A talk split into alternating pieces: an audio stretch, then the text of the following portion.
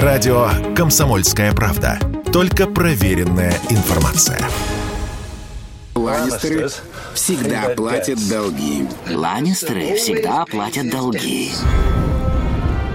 Нет, «Игра престолов» не возвращается. Но фанаты сериала все равно с нетерпением ждут следующей недели, когда в онлайн-кинотеатрах состоится премьера «Дома драконов». Это приквел «Игры престолов» или предыстория, если по-русски. События в новом сериале разворачиваются почти за 200 лет до старта сюжета «Игры престолов».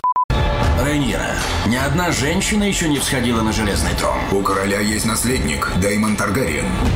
Я не буду выбирать между родным братом и дочерью. В основе сюжета история из книги «Пламя и кровь» Джорджа Мартина.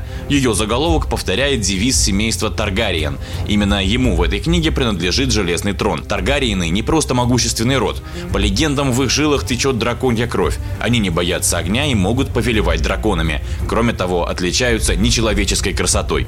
Повествование строится на интригах и борьбе за власть внутри этой династии. Правящий король Визерис I Таргариен объявляет своей наследницей дочь Рейниру, но после рождения сына ее статус оказывается под вопросом.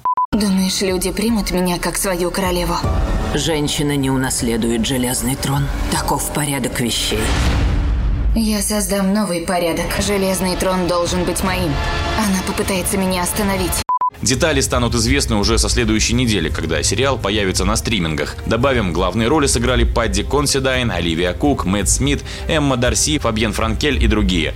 Бюджет «Дома дракона» составил 200 миллионов долларов, по 20 миллионов на эпизод. Для сравнения, один эпизод «Игры престолов» в первом сезоне обходился в сумму около 6 миллионов, и лишь к восьмому сезону расходы были увеличены до 15 миллионов за серию. И, конечно, напомним слушателям. А зима близкая.